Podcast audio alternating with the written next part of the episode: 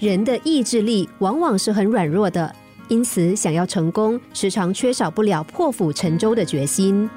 有一个老妇人对儿子十分忧心，因为儿子虽然很有理想，但做事总是三分钟热度，缺乏毅力。加上他的性格太过冲动，几次投资生意都以惨败收场。那么欠的债该怎么办呢？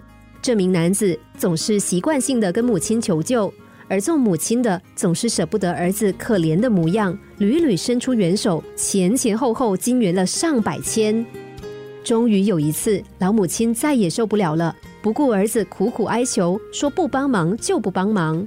儿子见哀兵政策无效，最后竟然恼羞成怒，觉得母亲见死不救实在太狠心了。最后，他和母亲大吵一架，好几年没有跟妈妈联络。两年过去，儿子终于又出现在母亲面前，这回他已经成为了成功的商人。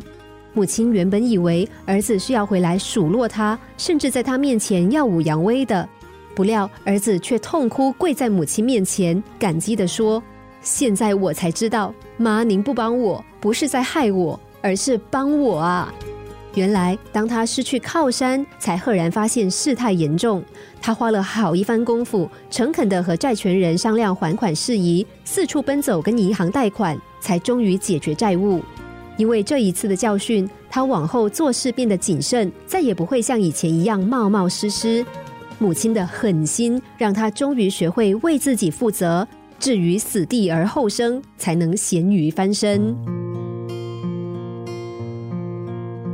有时候，我们必须对自己所爱的人，甚至对自己严厉，因为在温室中的花朵，永远不会有抵抗强风、艳阳的能力。